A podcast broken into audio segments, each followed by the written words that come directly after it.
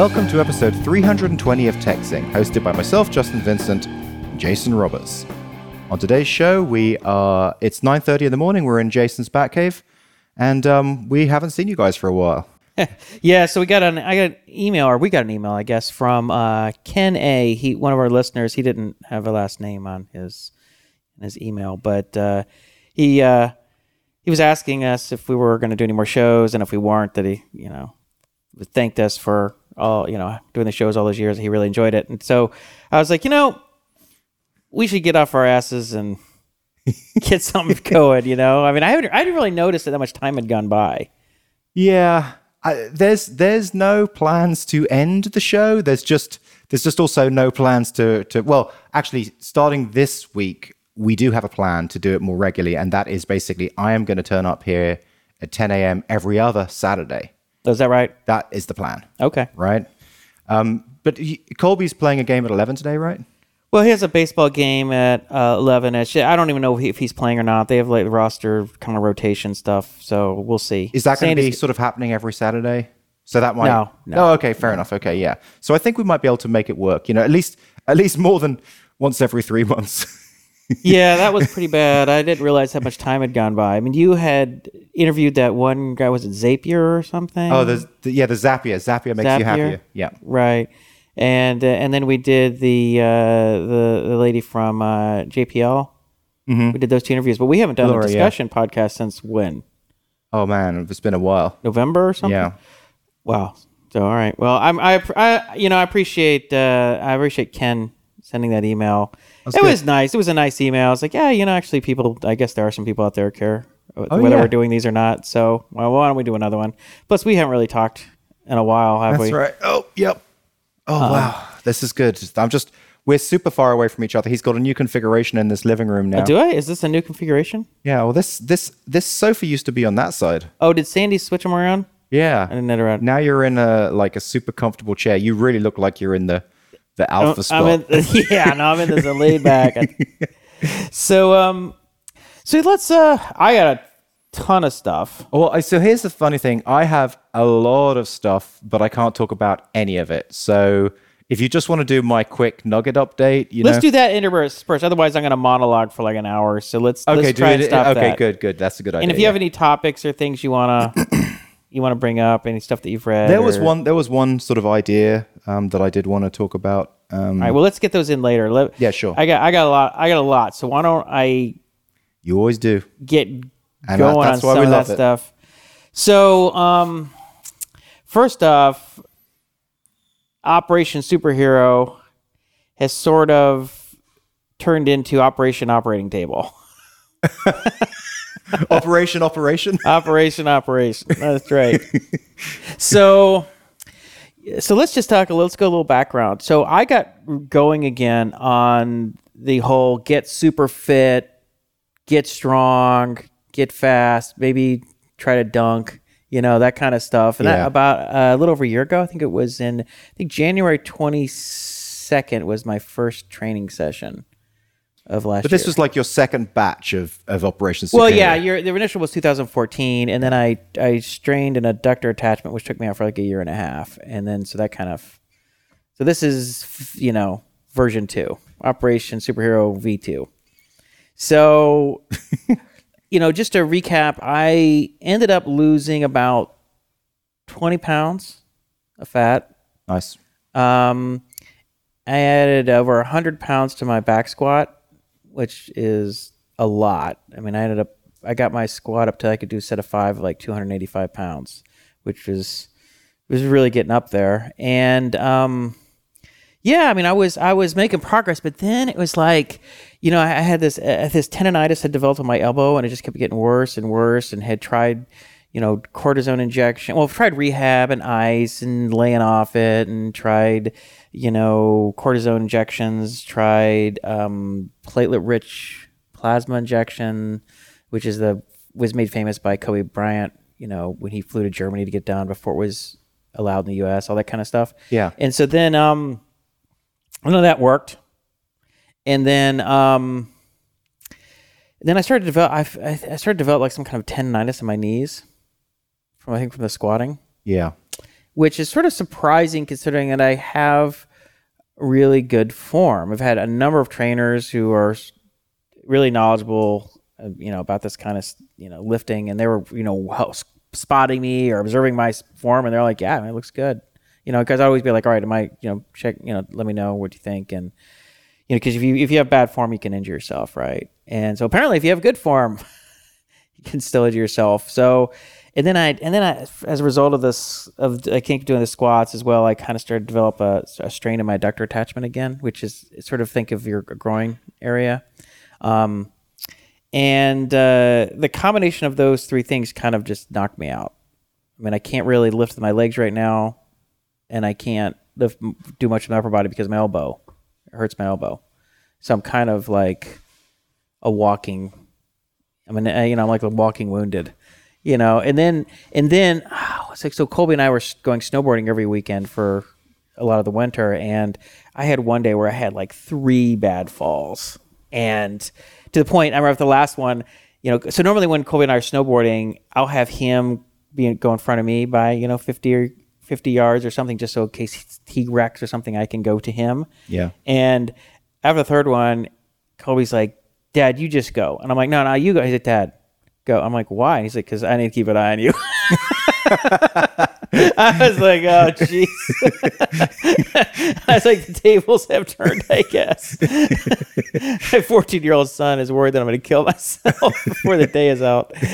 Um, but yeah, so in that, but What, I, what do you attribute those falls to? Like, do you- does is it something to do with like less control, less muscle, or something? No, or- no, no, no, no. We um the thing was I think we had been going a lot and so we were getting I was getting cockier and less like, oh, we were going really fast down the mountain and um, you know, going down sort of you know, these black runs, black diamond runs at, at high speed. And um it was one of those we went early and it was icy.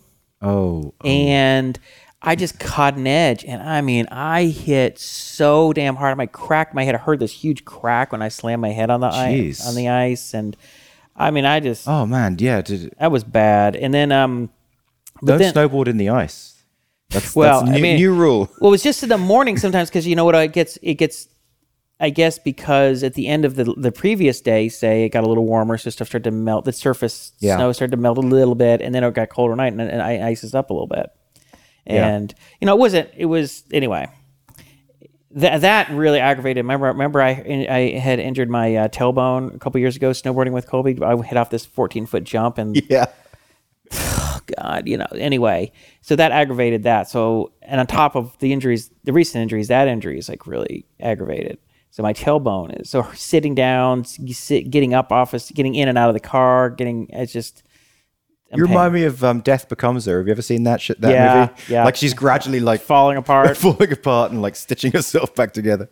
So, anyway, I'm gonna have to get uh, surgery for my elbow. I have to get like a debridement surgery. Nothing else has worked, um, which is gonna take me out for a few months. Um, and you know, I mean, my adduct- your groin d- adductor attachments. Those often last time it took me out for a year and a half. You, that's maybe maybe I can get a cortisone shot and reduce the inflammation, and they'll, otherwise it could take a long time. So I'm kind of like So you know what everyone reserve. you know what everyone's thinking at home like are you still going to try and dunk? So the thing is, I haven't closed the door on it completely, but I'm starting to think my recently. So so like we went. Here's the thing: we went to Hawaii for spring break last week, and you know we went the, the hotel we had we stayed at the Grand Wailea had all these pools with um, water slides in between them and all this stuff. And the kids were like, "Dad, let's do this. Dad, the Tarzan thing. This, you know, Dad, let's jump off the Tarzan rope. Dad, let's do the water slide." And I was like in pain. I was, I, you know, when you have the, the metal ladders when you get out of the pool. Yeah. I was in my, it killed my elbows. I almost couldn't even pull up. I was, I mean, it was just uh, squat, you know, kind of when you crouching down to get into the pool, when you step down, killing my groin and my knees. Um, going down the water slides, killing my tailbone. I mean, I was in just, and I turned to Sandy and I was like, after an hour and a half, I'm like, sweetheart, I, I can't do it. I'm dying. I'm in so much pain right now.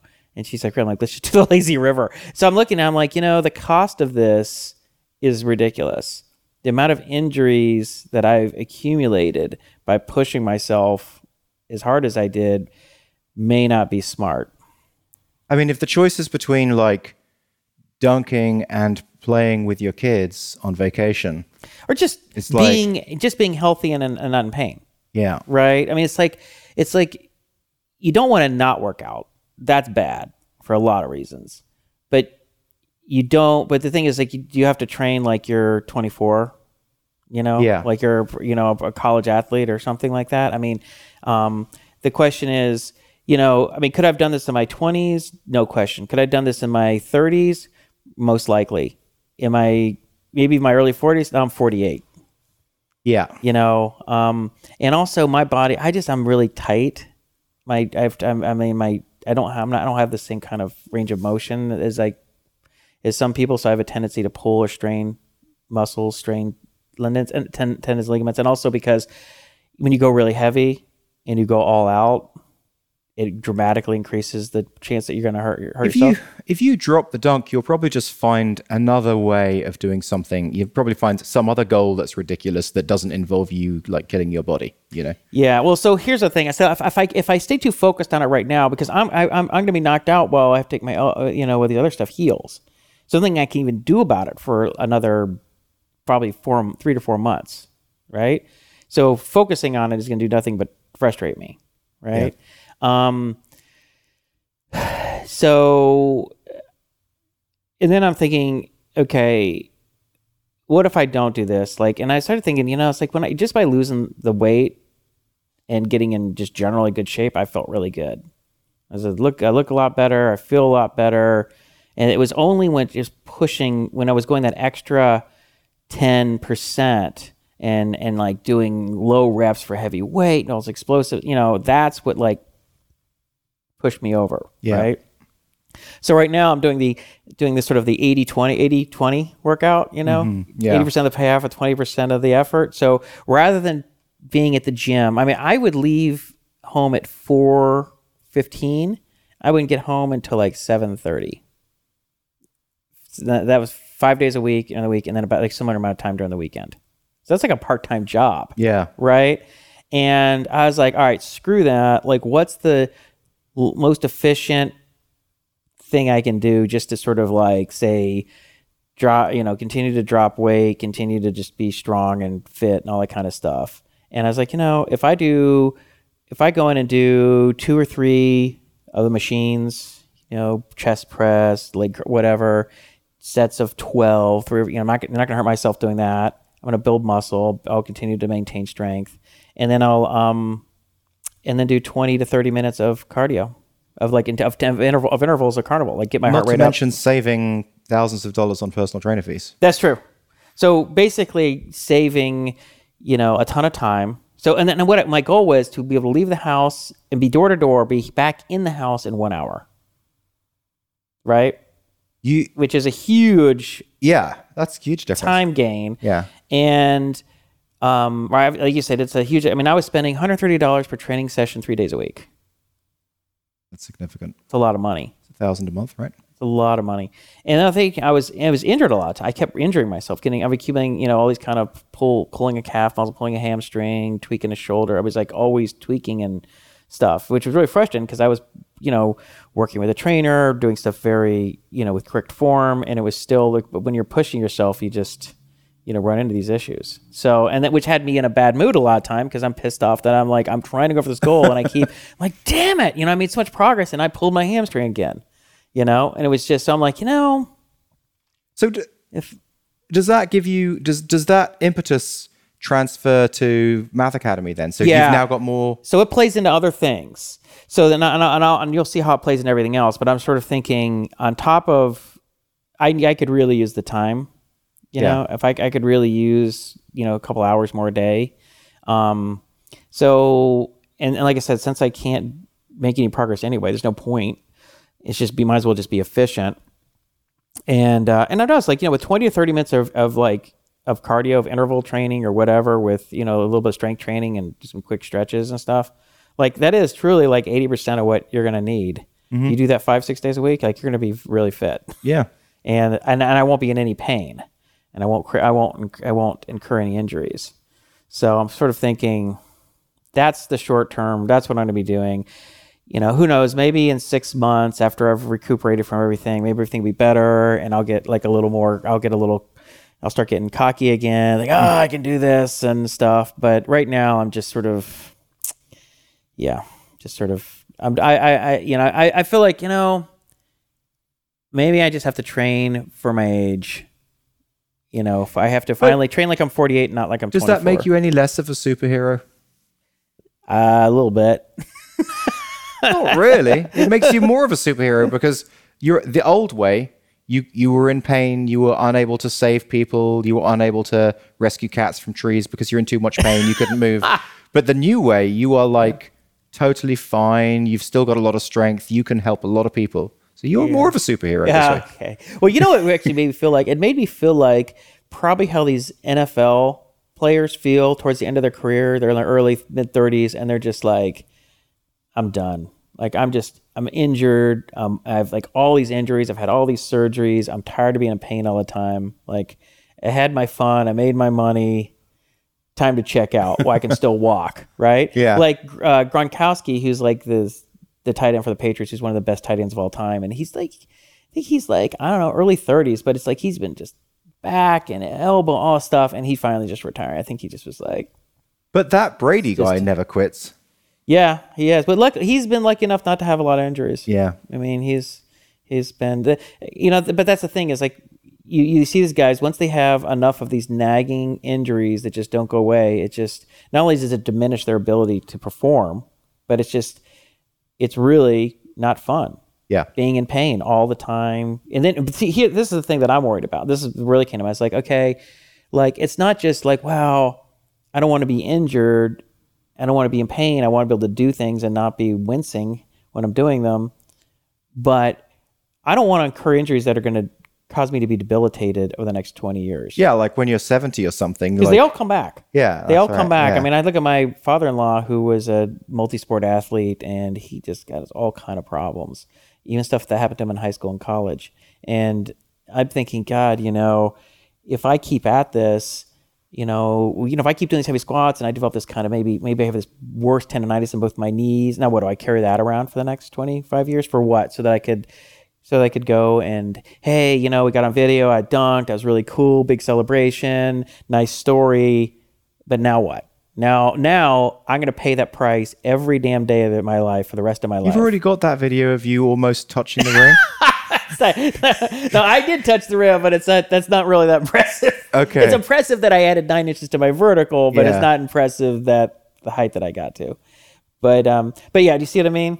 Yeah. It's just like, what's the true cost of this? Is the true cost a thousand dollars a month in training, um, and you know, three hours a day uh, out of my day, and is it in, in injuries? No, that that's only the partial. What are the, the the the other cars cost? The other externality that we're not discussing, or that we're I discussing originally, is what's the long term cost of my body by trying to get it, trying to push it the limits that far.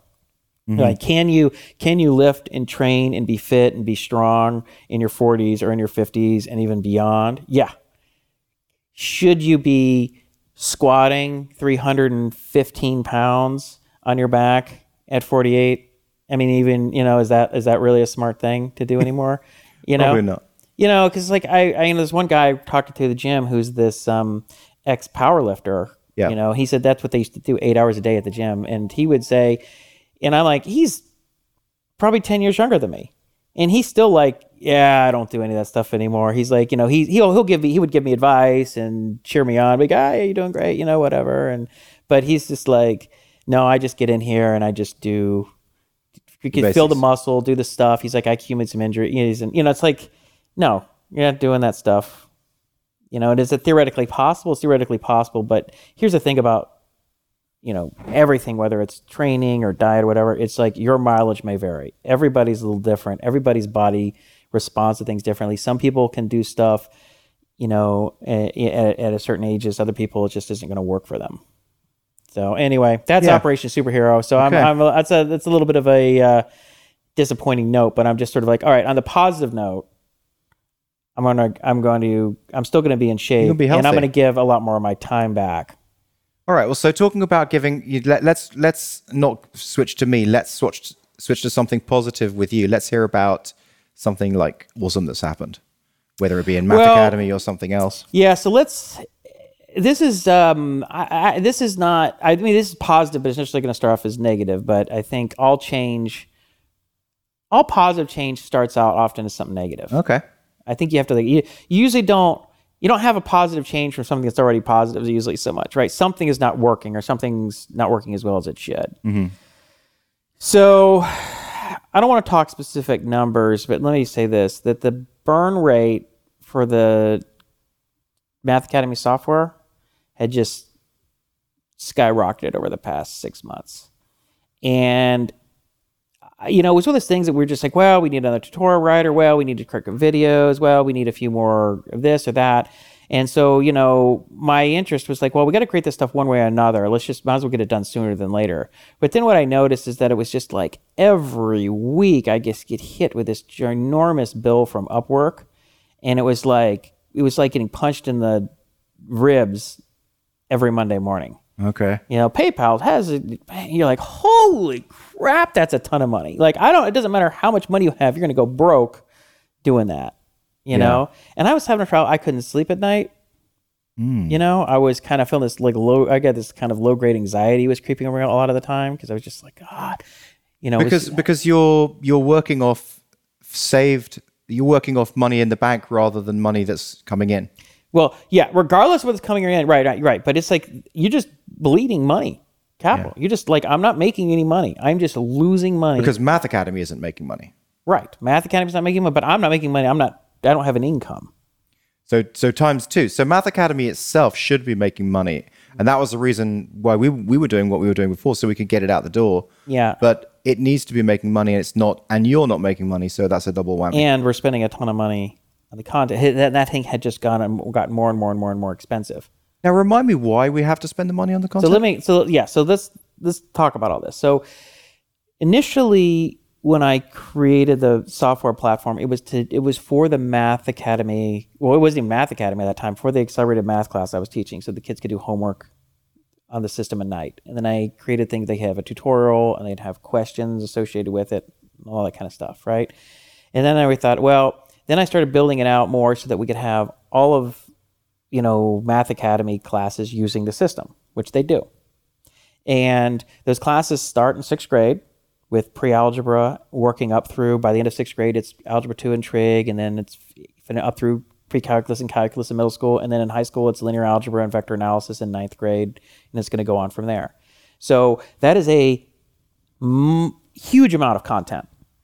Pre-algebra through calculus is a ton, and they're going to add on like college. Like that is a, I mean, it's it's hard to overstate how many textbooks you would stack up Yeah. to cover all that. So it's not just it's not just every topic has to have a comprehensive tutorial, but then you have to have, you know, say 25 30 questions of varying difficulty and, you know, whatever around that just one micro topic. Right? yeah. That is a lot. I mean, I think we have I don't even know. I mean, I don't, it's been months I've heard, but like I think we have maybe a couple thousand topics. We have How- over we have over 40,000 questions. What what percentage are you to to complete? Okay, so this is that's another good question. So let's get. I don't know exactly. So here's the thing. So we're building all this content. So it's sort of like the way we had worked it out is we said, all right, well, you know, we need to divide these into subjects because this was just like a just a giant list of topics. Of course, not well organized. It's like, well, we divide it into subjects. So this is sort of algebra one. This is algebra two. This is trigonometry, et cetera.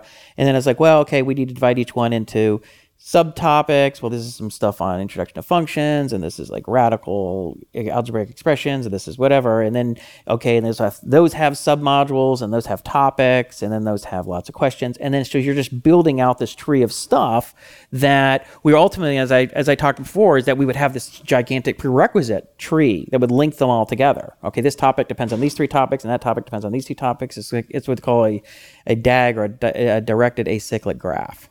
Okay, nodes and edges. And I, you know, my thinking all along was like along, along the lines was, okay, what we'll do is we'll build all this stuff up, and then we can create, um, we can create courses from this material, right? But not only that, what would be great about the prerequisites is that we can say, okay, you know, you could come in and do a diagnostic and you say, well, I want to learn differential equations. And you say, okay, then we can give you some kind of a diagnostic and create a custom um, course for you based on what you know, what you remember. Um, you know, from, from some of the prerequisite courses, maybe you took calculus, but it was five years ago, and you know, algebra, and you're getting a little rusty, but you do know some things. But then you need to you need to shore those up before you start differential equations. For you know, I say oh, I want to take this differential equations course because I need to know it for this um, you know, machine learning thing I want to do. Yeah. Or whatever. Or I'm in college, I'm gonna take differential equations, but I didn't take calculus last year, so I'm but whatever. Or who knows. Okay, so then what was happening was, um, and then and so this is this is how everything came to light. I was, and this all this stuff came together in the last like week and a half, two weeks. I mean, I had the whole, the last few weeks, I've been just like, you know, this whole the burn rate. I was just like, God, like this is insane. I got to do something about it. But I didn't want to. We had all these really sharp people, and we're really not paying a lot of money for them for their by the hour. And we're we're building the content cheaply. It's just the thing is, it's a monster task. I mean, it is a mon- it is really a truly a monster task. Um, and uh, so I, we didn't want to get rid of these people, you know, or, or you know, because we, we like them, they're good, they're they're committed, everybody's into it. And so it's just like any CEO or whatever runs a startup is like all of a sudden I'm going to cut, you know, some of my team. Like that's brutal. And so I talking to Alex about it. And Alex had spent a lot of the past year kind of slowly hiring these people and training these people and building these teams. And so we got all this stuff in motion. So it's like, really, we're to just getting rid of people just didn't sound like a really smart idea. But then, so I had two options. I was like, okay, either, you know, so okay, what are my options here? One is we cut, or, eh, or two, we raise money. And I was like, to raise money though, probably need to cut too because the burn rate is so high with no income. I think most investors would be like, yeah, like it seems really cool, but man, that's a lot of money you're spending. Like that doesn't sound sounds like you need to kind of get the spending under control. That's what I would. If I was someone approached me with it, I'd be like, yeah, that's you need to get closer to some kind of profitability or something. Yeah. Um, and then I thought, and if I don't raise money, I almost don't need to cut. So okay, what do I need to do? We cut. got we got to cut. Yeah. There's just no way. I can't sleep at night. And then as it is, and then I and because even if I do try and raise money, it's still gonna take a couple, two or three months at a minimum. Even if I have four or five friends who have who are well heeled who have said, "Hey, Jason, I really like what you're doing. I think it's really cool. Let me know if you ever want to raise money because I'd be interested in investing." So I've heard that four or five times. But even those statements, those are just then when you get to, when the rubber meets the road, it's not like I just go over, we have a cup of coffee, they write me a check for a quarter million dollars, and I'm on my way. It doesn't happen like that, right? As soon as you raise money, first they need to know they want to know all the details you know, so you got to spend a lot of time on financials and on your deck and your projections and your team. You got to put all this time. You spend weeks putting that together at a minimum. And then you got to constantly be reworking it because you got to talk to someone else and they have more questions and they have more questions. And then even if they initially were like, hey, I like this idea. I think it's so cool what you're doing. As soon as they invest money, then all of a sudden they become it's a it's a financial instrument for them. What's my risk and return on this thing? When am I going to get my money back? Now they may be initially be really kind of like laid back about it. But over time, that's going to change to like, you know, what kind of return can I expect over what time span? So then it becomes something else, right? And then it's either, and then generally what happens is, it's funny, funny, I, I, I well, to, to finish that initial thought, I thought it's going to take me months to raise money, which means I'm going to be burning, continuing at this burn rate for a few months, and I can't, I just can't do it. I just can't do it. Not I mean, I could do it, but I just I can't sustain it psychologically. It was just it was making me miserable. I was thinking, you know, I'm probably the least happy that I've been in a long time, and it's all because of this. Mm-hmm. You know, and so okay, so I need we I need to do this. So I um I told Alex, I'm like, like we gotta I want the burn rate cut in half. He's like, when? I was like, by the end of the month. It's like I want it. I was like, he's like, oh, I'm like, I was like, you come up with a plan. You tell me who we need who we can reduce hours, who we can say goodbye to. It's your choice, but it's like we we just can't. I can't sustain it. I'm not going to. I'm not going to go broke. You know, for this. Right. And um, and uh, he's like he's like okay, you know, obviously he's not the best. He wasn't happy about that, but he understood. You know, I mean, he probably understands from himself. He's like, geez, if I want to stay with an income, I better. Because if Jason eventually just started pulling the plug on everything, Well, exactly. Yeah. So he Right. needs to he needs to to do it. do it. So, but then he came back. He's like, you know, he's like, actually, I think there's some people who are in their PhD programs who actually could use the time. You know, could they would be happy to go down to fewer hours a month. Uh, or a few hours per week, and then um, there are a few people. He's like, yeah, there's a few people who I think have been kind of weak. I think, or a lot not as productive as they could be. I think we could kind of, they're just more, they're more work than necessary. Than than than I think they they take up too much time to manage them. But going down to half the burn rate, does that make you happy? Makes me a lot happier. A How, lot how much runway does it give you? Well, that's let me put it this way. So the Uber IPO is going to be I don't know in the next month or two or something, right? Which means 6 months after that I can get some more liquidity. That will change things. And it all depends on how well they do. You know, do they come out pretty strong and then the whole thing goes, you know, then I'm screwed. If it comes out strong and even goes stronger, I mean, I'd be like, it doesn't even matter. We can spend whatever we want, you know? So, so, but I don't know what's going to happen. And I have to, I have to count on it. I have to count on worst case scenario. I have to say, well, there is a non-zero probability that Uber comes out and for whatever reason the financial markets over time decide it's not a great investment and they're half their IPO price and then with the money I thought I was going to make is a fraction of what it was. And so then I'm like you know, then I've kind of screwed myself if I if I spend too much. If I cut the burn right down and I say, let's get this thing under control, then we'll be fine. Didn't that happen to Facebook? But then uh, over time, over a longer time, it then went back up. you know, Yeah, and so that's the thing is, you just don't want to count your chicken. You're you count into you know what say what they don't count your chickens, right? The eggs have hatched, right? Don't don't get ahead of yourself and think because you don't know. I don't know.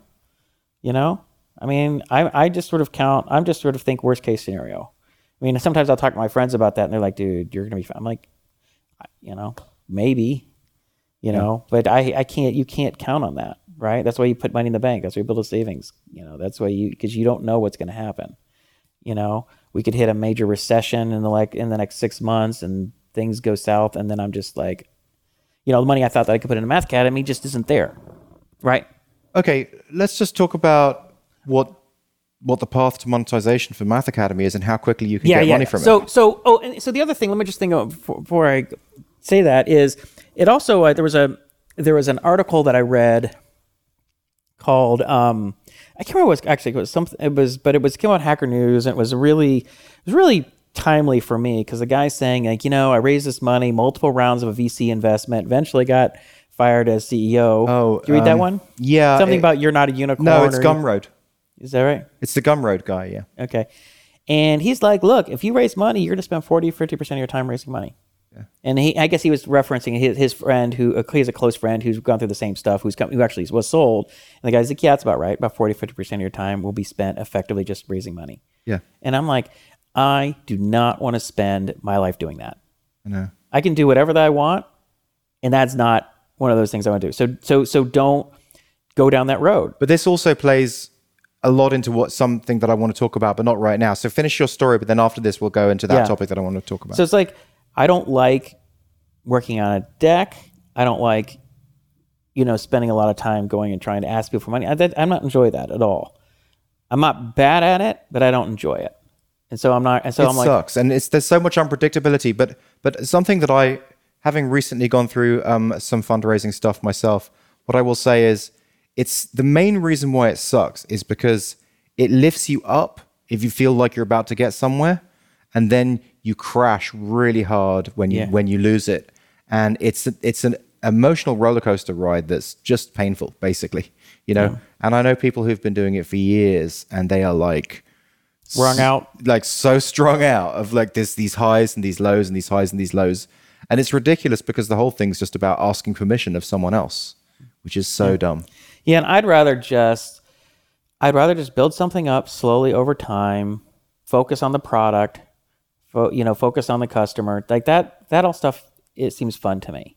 So I'm like, so that's what that just kind of after reading that, I was like, and this is this is that the tenth time I've read a blog post like that, you know, and where people have said something along those lines, and I'm just like, you know, That's right. You know, whether they would say it in different ways, like, well, you know, as soon as you raise money, then you immediately have to start your next round of raising and all this kind of stuff. And I'm just like, what? And, I, and then, of course, at multiple rounds, and you get diluted to the point where you start to lose control, and then you have all these uh, outside interests that you have to placate and, you know, serve. And it's just like, damn, like there's all these reasons that you wanted to become an entrepreneur, which is control your life, be able to define your own experience, to build something becomes more and more and more diminished over time to the point that all those things, the reason you started, are not in play anymore. They're not in effect anymore. But I will say that there is a new wave of people like Alex MacCaw and Clearbit where they build up a profitable business, which is like what you're doing with Math Academy, and then they take money when they've got significant revenue and they just take one round and that's it.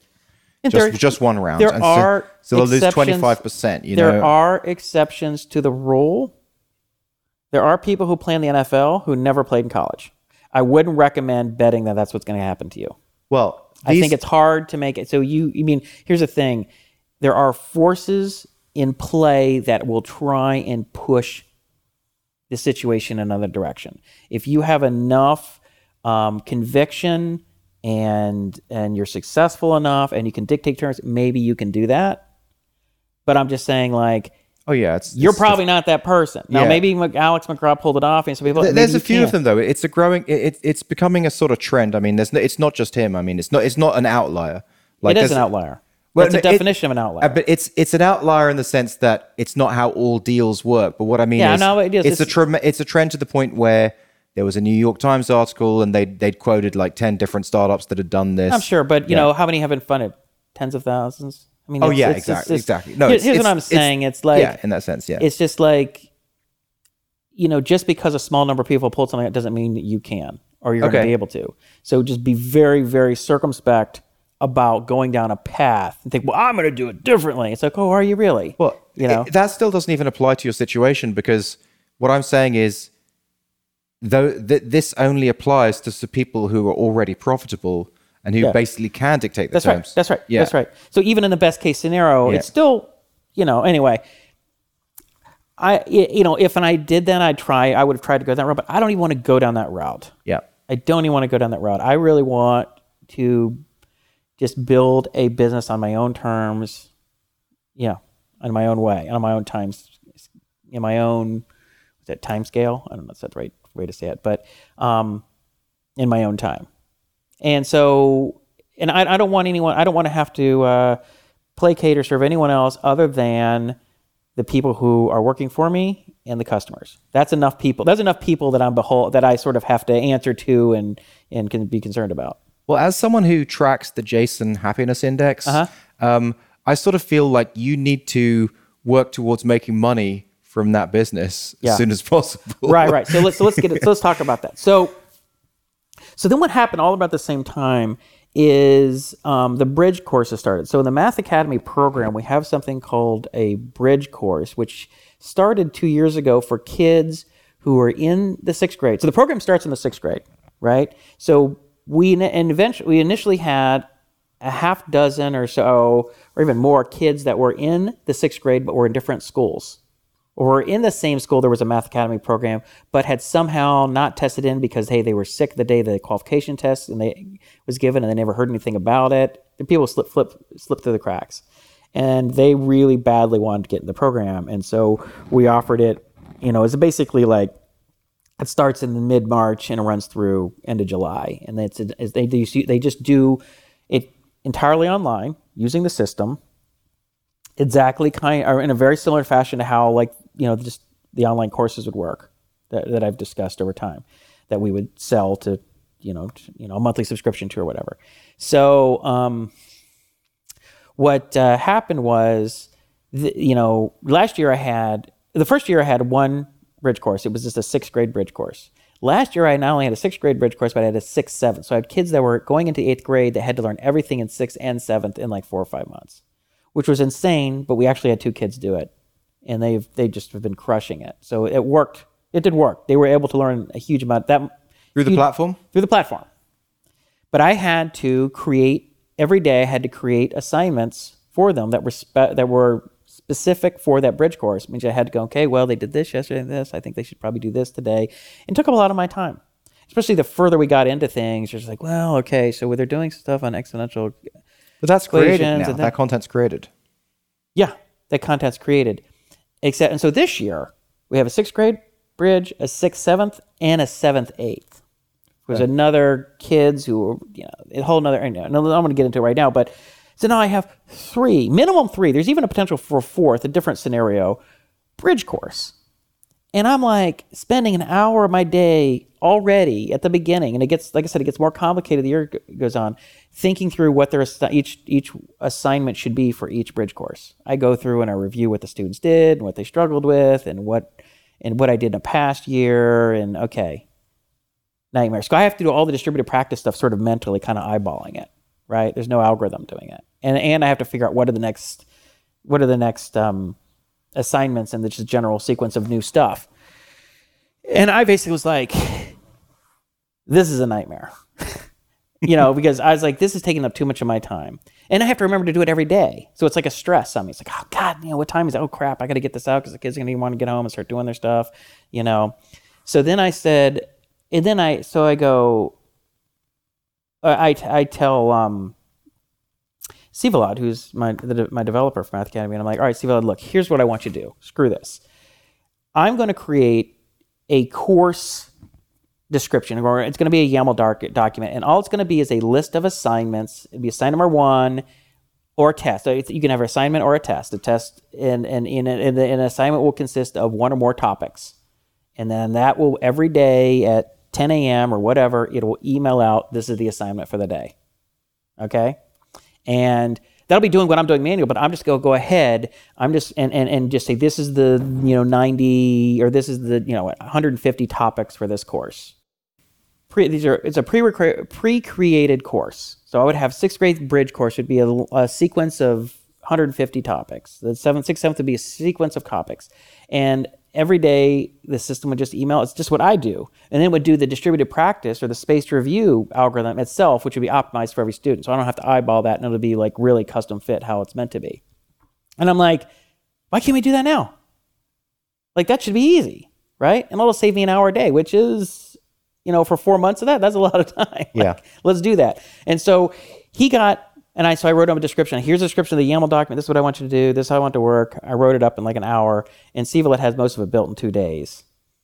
And I'm like, and then I, but then the second thing I'm looking at, I'm going through as I'm going through and creating these initial these bridge courses.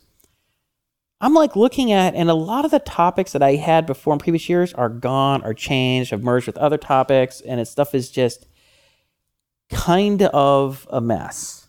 And I don't mean that it's bad, it's just that when you create a sequence of uh, of, of, of course, let, us say that you wanted to um, write a course on how, uh, like you like you're doing for um, for Nugget. And let's say you had a very specific course on how to create a mockups for how to mock up your idea. Okay.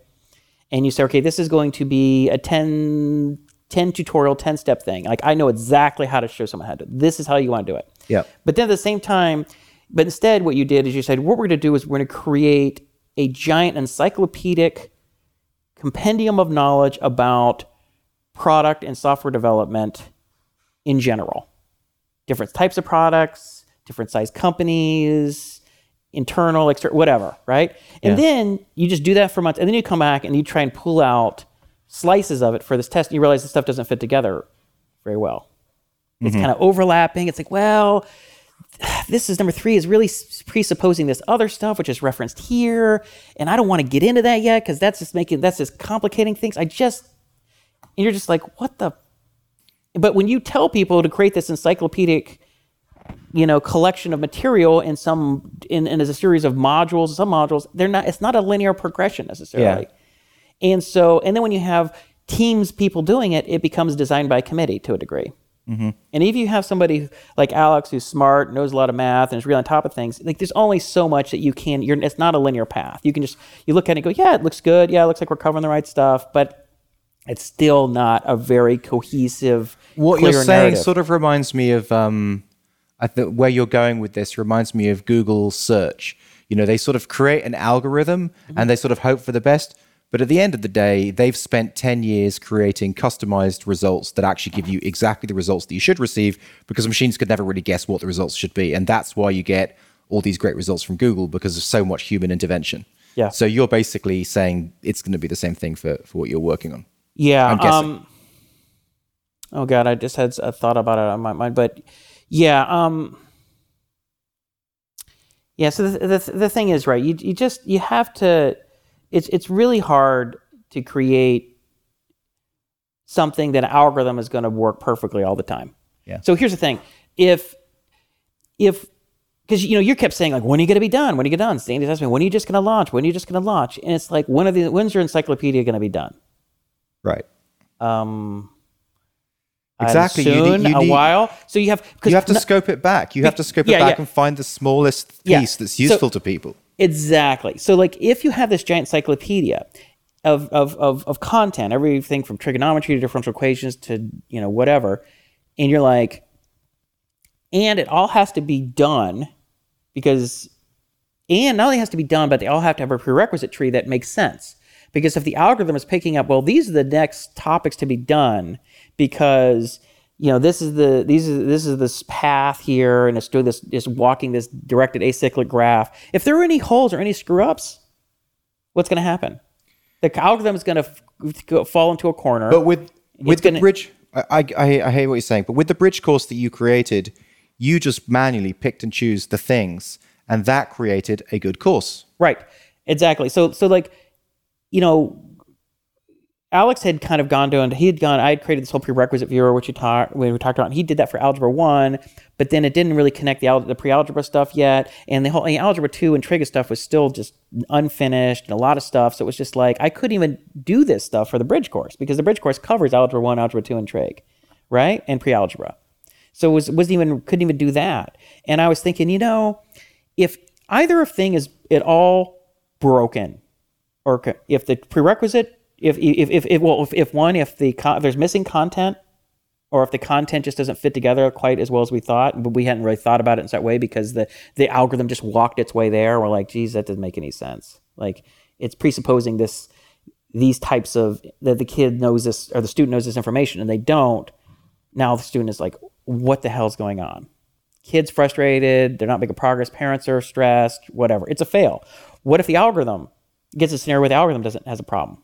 And I don't figure it out until later. So there's a lot of things that could go wrong. Or the prerequisites are just messed up. Like, oh, this oh, this needed this prerequisite, it didn't have the right prerequisite, so it just didn't and it's like it's so huge and there's so many potential for, too much potential for error. I was just like this is the, the reason that we're not launching is because I'm trying to swallow a watermelon Right. and that never works. So then I just said, all right, screw it. Here's what we're doing. All at the same time, I'm like, I'm not taking funding. We're cutting the burn rate in half. Um, we're automating the bridge courses starting my Monday or Tuesday. And by the end of the month, we're going to start launching courses. What we're going to do is I'm going to go through and define a bunch of what I would call mini courses. Rather than saying, here's a course in Algebra 1, it's like linear equations and inequalities. 30, 40 topics. Pre-algebra, 15, you know, pre uh, algebra preliminaries, 15 topics, three weeks. So everything's are like these sort of like three to five week courses kind of thing. Functions, triangle trigonometry, quadratics. Now, are you selling course by course or are you Yes. selling subscription? No, I'm a subscription because what's the th- what what is the thing that we've talked about that I've learned and uh, from the from from Math Academy is that you don't learn something one and just know it forever. You're going to forget it unless you do distributed practice over a longer period of time. Okay. There's no point in doing a course for three weeks and, or five weeks and stopping. Okay. No point because you know what, you know what you're going to know in six weeks, six months, and if you, you use it, almost none of it. They're going to forget like 80 percent, 80 to 90 percent of it. It's gone. So Okay, so so can I just say one, Yeah. one thing? So the way that you do this Mm-hmm. is you do sell them individually. Now just just, just hear me out. Hear me out. Right, for a very high price point, Mm-hmm. and you have a subscription. And so if you have a subscription, you get access to everything. So basically, you sell. And, and what I mean is like a, a stupidly high price point where no one would pay it. okay, So like 200 bucks per course or something like that. And then they can get a subscription for 90 bucks a month. I see. And that anchors it. You're just trying to funnel them into doing the subscription. Fundament doing the subscription. yeah, and as we know, the best businesses are subscription businesses. But even the best thing for the students is to is so that they get emailed every day or every few days. Like here are the Yeah. topics that you need to review if you want to lock in this ma- this material. I just think that would knowledge. increase conversions massively because you could say, you could say you are essentially getting access to five thousand dollars worth of material right now. Yeah, that's a good thing. So we'll, we'll talk about this. Those Yeah. are great. That's a great idea, and that that's that kind of stuff would be really interesting to kind of tweak. Mm-hmm. I mean, initially we'll launch, and it'll probably just have some beta users for the first month or so, and we won't charge, and it'll just be a you know whatever. But um, we'll get into that sort of like how to how to frame it and anchor it and Yeah. set the right price points. But my plan is is uh, just, just to create a bunch of what I call mini courses. I don't know if that's the right term for them, but they're going to be very, um, you know, they're going to be relative, relatively short. I love it. So, because if you said, if if if if you're like, you know, as you said to me, I don't know how level your seriousness is, but you're just like, oh, you know, I always like, I never learned math. I wish I could know it. I'd be like, hey, why don't you do this? Just do the, just start with this two and a half week pre algebra preliminaries course. You'd be like, okay, if I said, hey, try the algebra one course, it's like, uh, it's like uh, 14 weeks. You'd be like, or no, no, it's 30 weeks. You'd be like, I don't know. And then you'd, you'd, it's just like a book that's a thousand pages. You're not going to get past page 80. I'm very serious, but I need to start earlier than that. I need to do learn some more fundamental stuff. But but yeah, I'm totally serious. But you, you see what I mean? oh, I'd do it. So so it, it, it's much less. And then of course you'd be like, well, I did this, and, and then and then the mini courses all play into sort of prerequisites for other courses, sort of at that level. So it's like, well, you know, you got to do algebra preliminaries before you do linear equations and inequalities. You need to do linear equations and inequalities and algebraic expressions before you get into quadratics. And you need to do quad- so we kind of have this thing. You can see how the courses kind of unlock other courses, and each course is sort of this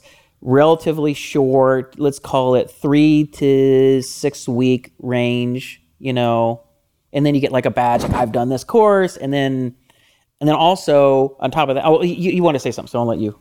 Yeah, so I just want to say I'm really glad to hear what you're saying um, because it, it makes me think about hyper iteration and in in the course, um, you know, well, in my life, hyper iteration has been the most important thing that the most important mental model that's ever happened to me.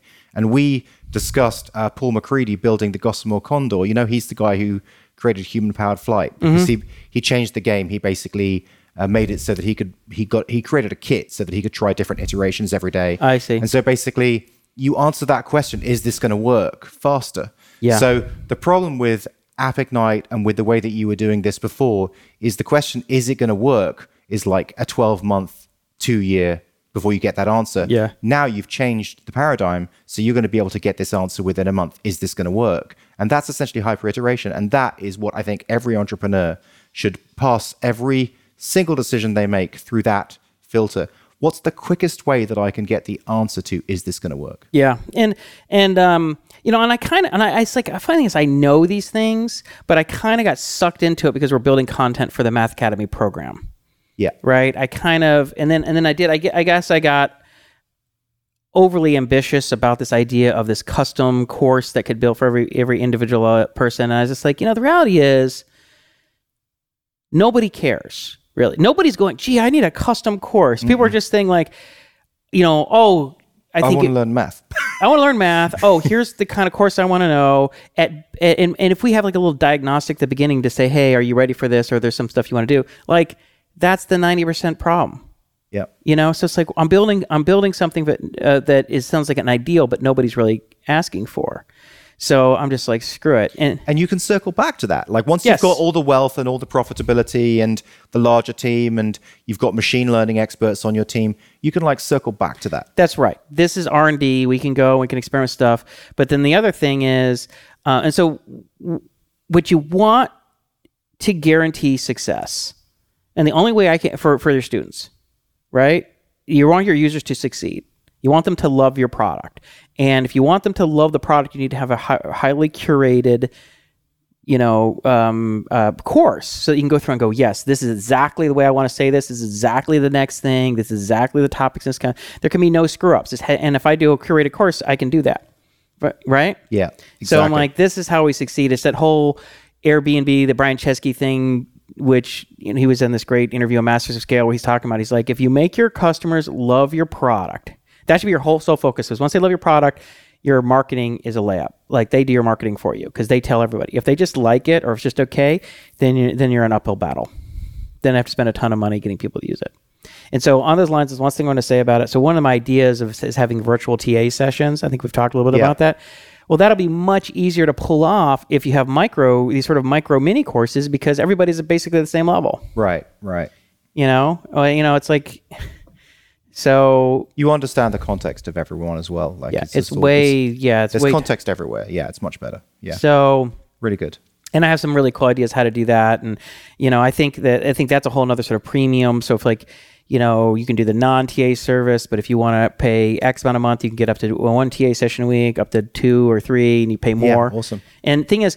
You know, for pa- like for parents who might be like, or for someone who's just like who has the money, they're like, oh, I'm learning differential equations. Like, I, you know, I don't know how much help I'm gonna need. I'm just gonna pay a little more and make sure that I get many sessions I need. Or if mom is signing their kid up for an algebra one course and they're just like, you know, okay, I can pay 39 for just a thing, or I can pay 79 for once a week, or I can pay 109 for, uh, let's just do 100 because I don't know how much he's helping need, and right.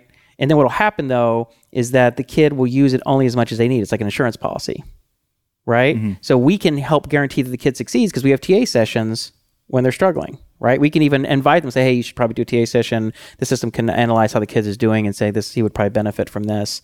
Um, so we which which really plays into people loving the product, right? Because you're actually providing that support. You, you're you're interfacing with the customer or the user. Um, but also it, it kind of goes in that gym model, which is like, you know, if we have a lot of people signing up for access to multiple TA sessions, but a lot of times they're not going to do it because it's just like, ah, I'm fine. Mom's Yeah. like, well, do you want to do that TA session on Tuesday, or do you want to go? Things like, Mom, I'm good, I'm fine. Right? I, I just, I'm, I got other stuff to do. I'm fine. That's called yeah, productized service. That's called.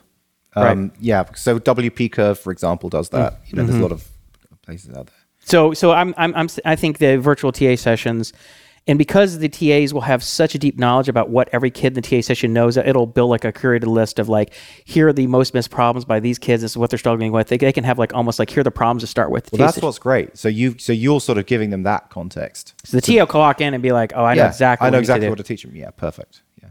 So anyway, enough about that. But that's anyway. I just but I'll just say like this has been like over the last literally this week this happened. Well, so so we, we don't have too long, but I want to get one one thing in. Yeah, let's go. Which is um, basically this this. Um, so I'm really a believer in mental models now. After writing the course and thinking about mental models and Mm-hmm. you know hyper iteration, we just discussed one, and there's this new emerging one, and this the, usually.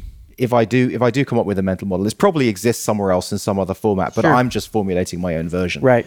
But um, the this one that's emerging now, and I just want to talk to you about, is this this idea of control of outcome.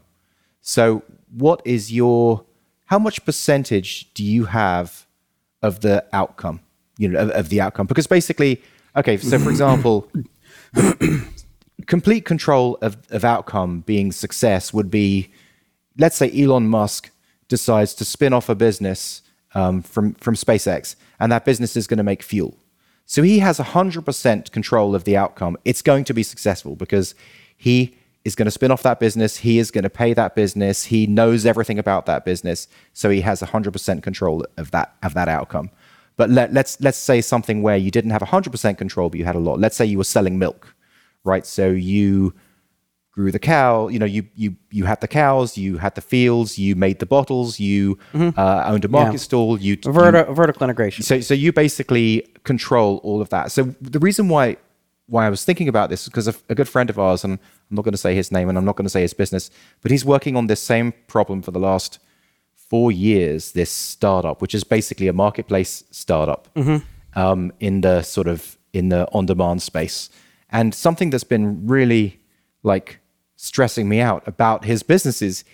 I've, I've been like, what what is it? Why do I feel so uncomfortable about what he's doing? And I've realized because he has so little control of the outcome of success, uh, you know, on every on every part of that. So, you know, from from just going involved, getting involved with investors, you know, just investors, you lose control of outcome. Like think about how much how much control you lose just by getting involved with investors. You know, because first of all, you're kind of asking for permission. So you can't even start the business until you've kind of got that permission, you've got that Yeah, agreement. right. So, and you know, the statistics are like 2.6% of people actually raise funds who try and raise funds. So you're sort of giving up like like over 95% of the control of the of, of the outcome just just by taking that path, you know? Yeah. Um, but I was thinking there's also like active control and passive control. So say for example, who's your guy, Alex? Alex, yeah. Right. Okay. So you have you have some level of control of outcome of success through Alex because you picked a really good guy. But this is like a this is like your passive control of outcome. But let's say, for example, an investor comes. Uh, let's say you get linked in with a with a CEO who's like an investor in your company who isn't kind of doing what you want to do, who's who's not really raising funds. That you're losing control of out of the outcome of success there. So there's this passive control that you're sort of losing. Does that does it make mm-hmm. sense what I'm talking Yeah. about? Mm-hmm. So so like you, the way that you've set this whole thing up, like you've got a really good passive control of the outcome of success through Alex and through Civilot and through all the people that you're working with. But if you the the, the more that it's sort of left it, the more that any part of it's left up to hope, you know, if it's just hope, then you are, you basically don't have control. And see, that was that was one of the problems I've had is I was I felt like the thing had gotten away from me. I was like, well, you know, we're making, you know, I talked to Alex, well, we're making progress on this, we're making progress on that, but I wasn't directly involved in the content. And then I came realize that we were having we have some major problems with the content. And it wasn't Alex's fault, it was just in the way that we had set out to do it, you know, which is ultimately my fault.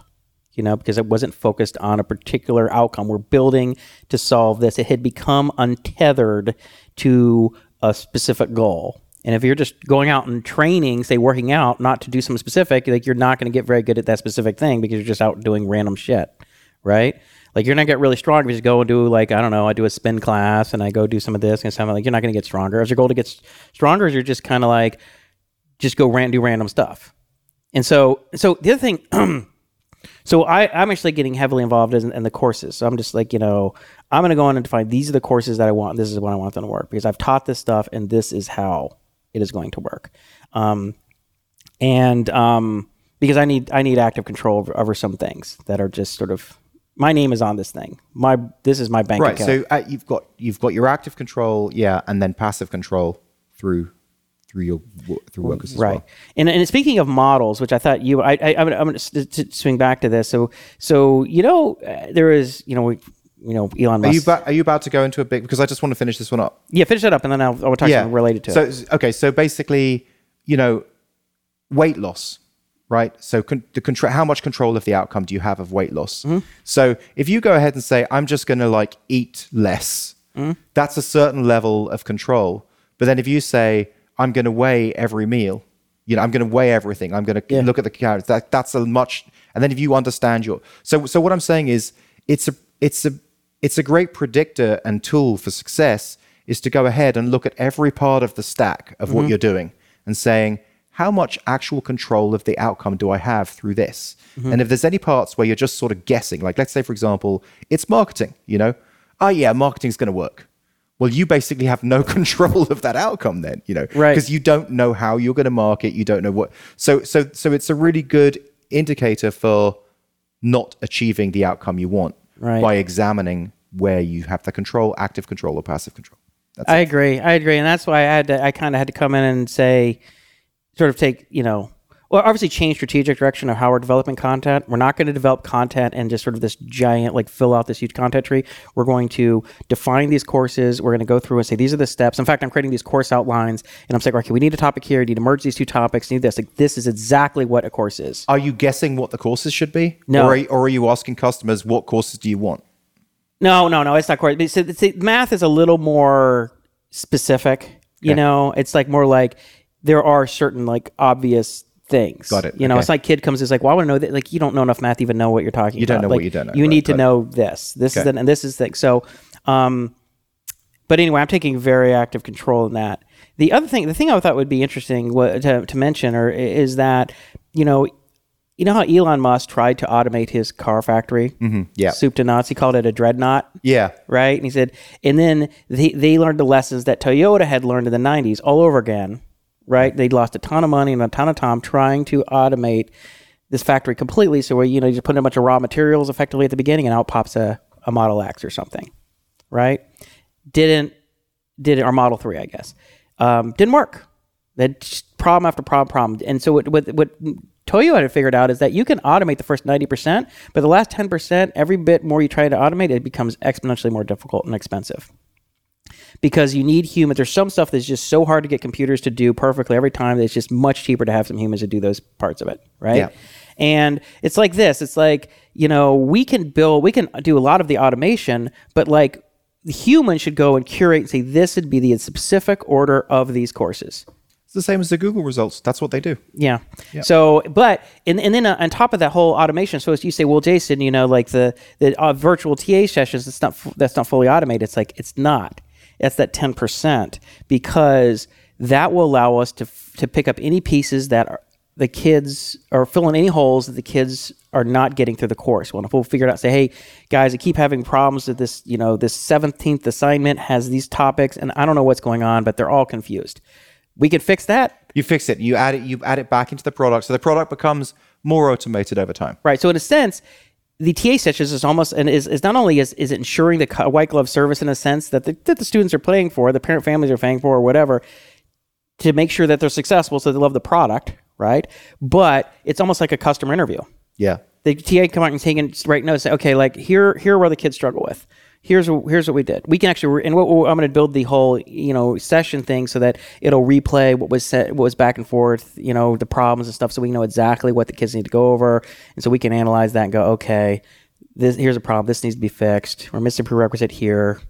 This ramps up too quickly. Whatever it is. Yeah. That's awesome. Does that make sense? Yeah. So I think that's the model. So I'm I'm even though I'm still spending a fair amount of money on it, it's a fraction. It's obviously half what I was, which is right there is a huge difference.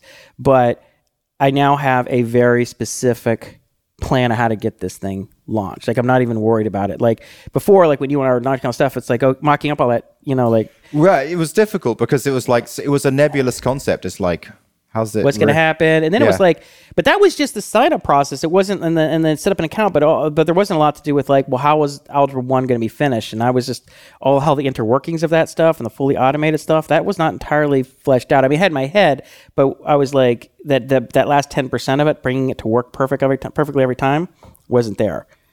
Well, this is great because you've got the content ready to go. All you need to do is create your own link list of stuff. yeah it's just, you- a, it's just a yeah it's just a list. Yeah, and then you're st- you're still going to have to do a little bit of top and tail to just introduce the that mean? course, like like some some sort of custom thing at the beginning of a course and a custom thing at the end, maybe, just to make it feel. Yeah, yeah, yeah, yeah. We'll, Yeah? we'll do stuff. Yeah, we'll like Yeah. we'll build stuff around a course. Maybe we'll do a video Yeah. introduction. Maybe we'll do um, what I want to do is like have a um, an optional diagnostic that you can take to say if like look, you know, how are you prepared for this course or not? And you know, we'll have like a final exam test. We'll we'll put on some finishing touches and things like top and tail. That's a good, you know, good way to describe it.